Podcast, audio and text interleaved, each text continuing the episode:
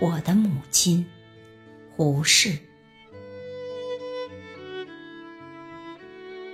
我小时候身体弱，不能跟着野蛮的孩子们一块玩。我母亲也不准我和他们乱跑乱跳。小时不曾养成活泼游戏习惯，无论在什么地方，我总是文绉绉的。所以家乡老辈都说我像个先生样子，遂叫我做君先生。这个绰号叫出去之后，人都知道三先生的小儿子叫做君先生了，即有先生之名。我不能不装出点先生样子，更不能跟着顽童们野了。有一天。我在我家八字门口和一班孩子掷铜钱，一位老辈走过，见了我，笑道：“君先生也掷铜钱吗？”我听了，羞愧的面红耳热，觉得太失了先生身份。大人们鼓励我装先生样子，我也没有嬉戏的能力和习惯。又因为我确实喜欢看书，故我一生可算是不曾想过儿童游戏的生活。每年秋天，我的庶祖母同我到田里去间割。顶好的田，水旱无忧，收成最好。佃户每月田主来间割，打下谷子，两家平分。我总是坐在小树下看小说。十一二岁时，我稍活泼一点儿，居然和一群同学组织了一个戏剧班，做了一些木刀竹枪，借得了几副假胡须，就在村口田里做戏。我做的往往是诸葛亮、刘备一类的文角儿。只有一次，我做史文恭，被花荣一箭从椅子上射倒下去。这算是我最活泼的玩意儿了。我在这九年，一八九五至一九零四年之中，只学到了读书写字两件事，在文字和思想的方面，不能不算是打了一点底子，但别的方面都没有发展的机会。有一次，我们村当棚筹备太子会。有人提议要派我加入前村的昆腔队里学习吹笙或吹笛，族里长辈反对，说我年纪太小，不能跟着太子会走遍五湖，于是我便失掉了学习音乐的唯一机会。三十年来，我不曾拿过乐器，也全不懂音乐。究竟我有没有一点学音乐的天资，我至今不知道。至于学图画，更是不可能的事。我常常用竹纸蒙在小说书的石印绘像上，魔画书上的英雄美人。有一天，被先生看见了，挨了一顿大骂。抽屉里的图画都被搜出撕毁了，于是我又失掉了学做画家的机会。但这九年的生活，除了读书看书之外，究竟给了我一点做人的训练。在这一点上，我的恩师便是我的慈母。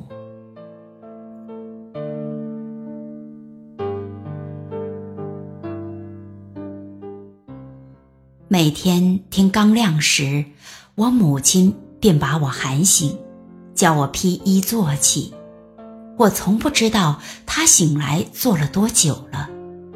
她看我清醒了，便对我说：“昨天我做错了什么事，说错了什么话，要我认错，要我用功读书。”有时候她对我说父亲的种种好处，他说。你总要踏上你老子的脚步，我一生只晓得这一个完全的人，你要学他，不要跌他的鼓。跌鼓便是丢脸出丑。他说到伤心处，往往掉下泪来。到天大明时，他才把我的衣服穿好，催我去上早学。学堂门上的锁匙放在先生家里，我先到学堂门口一望，便跑到先生家里去敲门。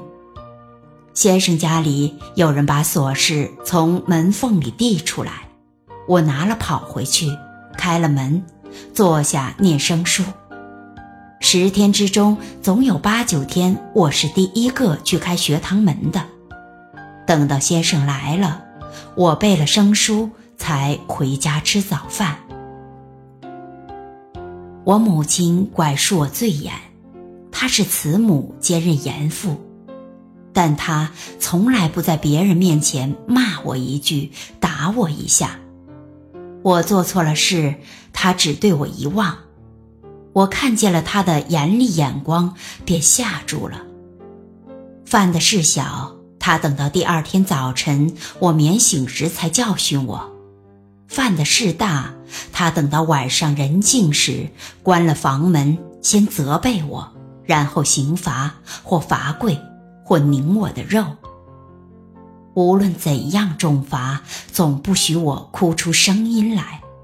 他教训儿子，不是借此出气叫别人听的。有一个初秋的傍晚，我吃了晚饭，坐门口玩，身上只穿了一件单背心。这时候，我母亲的妹子玉英姨母在我家住，她怕我冷了。拿了一件小衫出来，叫我穿上。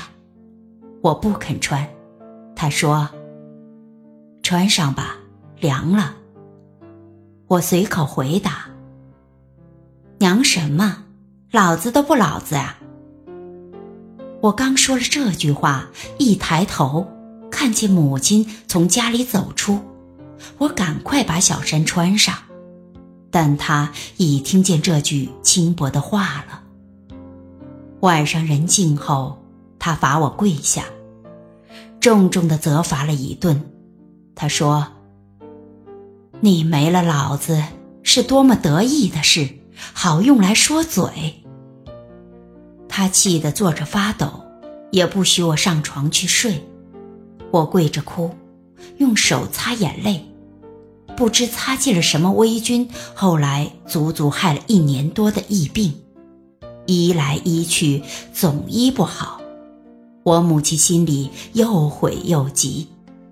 听说眼翳可以用舌头舔去，有一夜她把我叫醒，她真用舌头舔我的病眼。这是我的严师，我的慈母。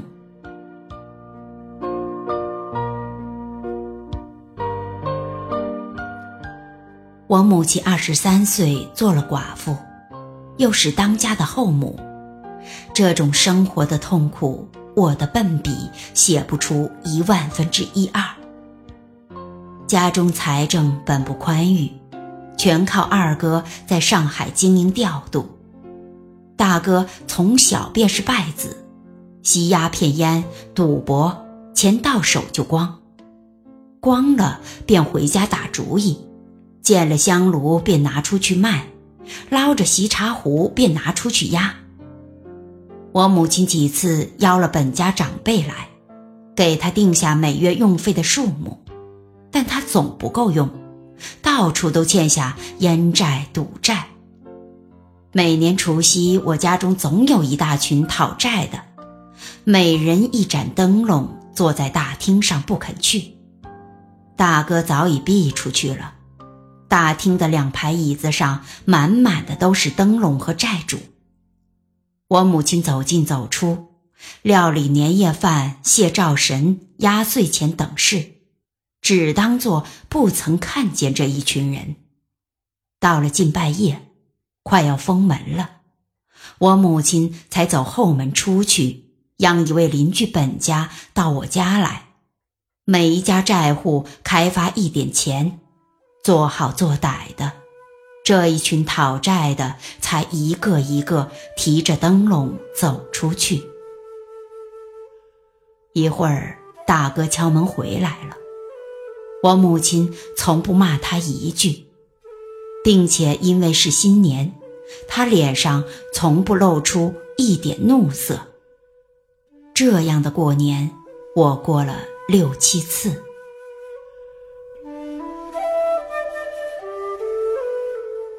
大嫂是个最无能而又最不懂事的人，二嫂是个能干而气量很窄小的人。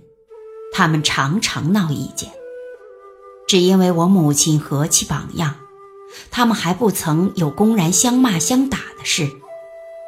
他们闹气时只是不说话，不答话，把脸放下来，叫人难看。二嫂生气时脸色变青，更是怕人。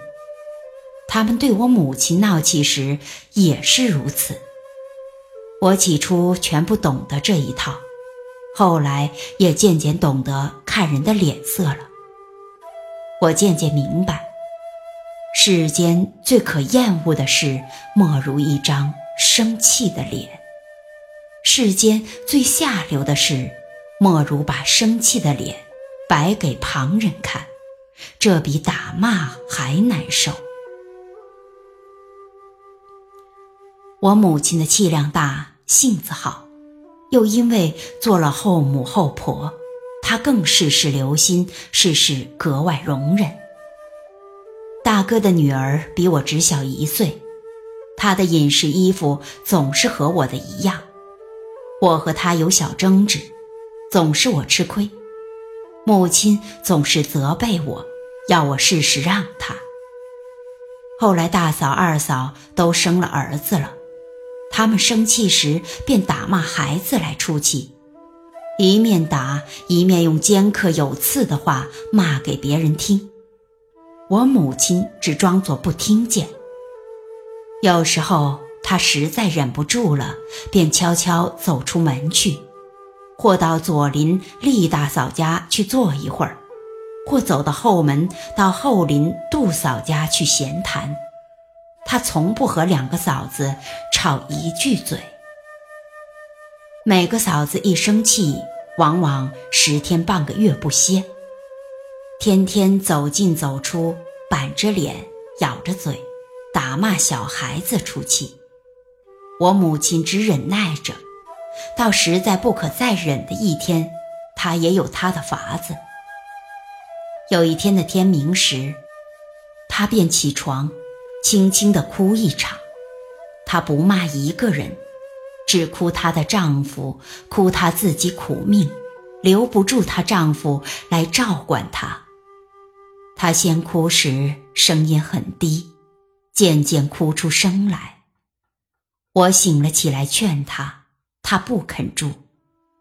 这时候，我总听得见前堂或后堂有一扇房门开了。一个嫂子走出房，向厨房走去。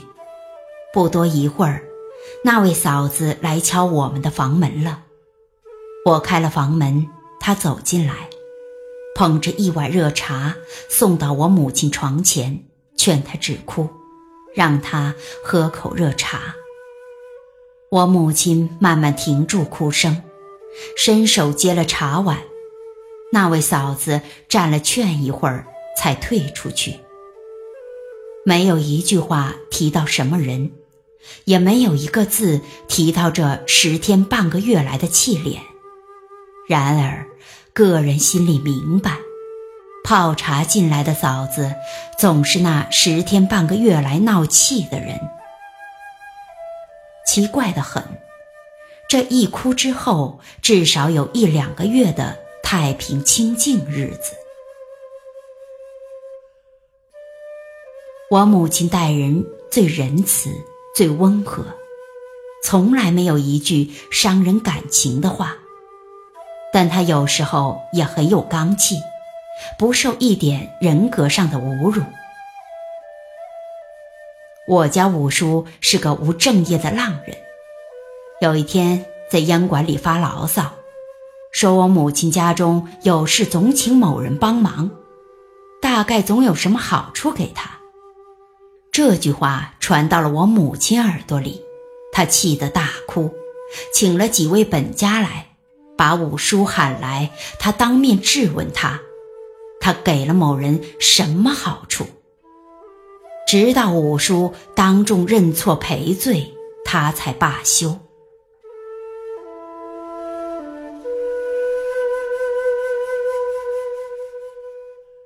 我在我母亲的教训之下住了九年，受了他的极大极深的影响。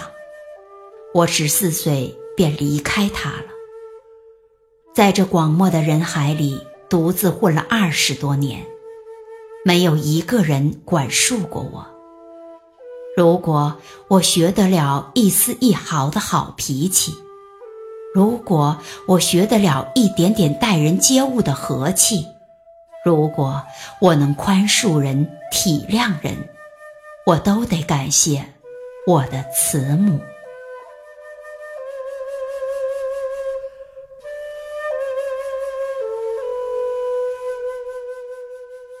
胡适幼年丧母，其母二十三岁时就守寡，承担起操持家庭和抚育子女的重担。这篇文章写的就是胡适与其母亲相依为命的童年经历。作者在开篇并未直接写母亲，而是写自己童年九年中的几件小事，看似无意，实则是为下文写母亲做铺垫。接着，作者顺势转入正题，选取几个与母亲有关的重点事例做陈述。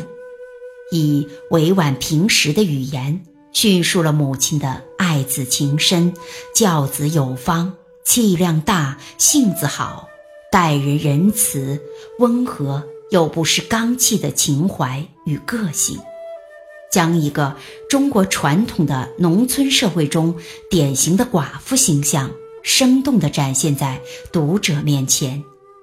篇末点明母亲是影响自己的性格及人生道路的第一人，全文脉络清晰，层次分明，文笔流畅，文字明白如画，娓娓道来，感人至深。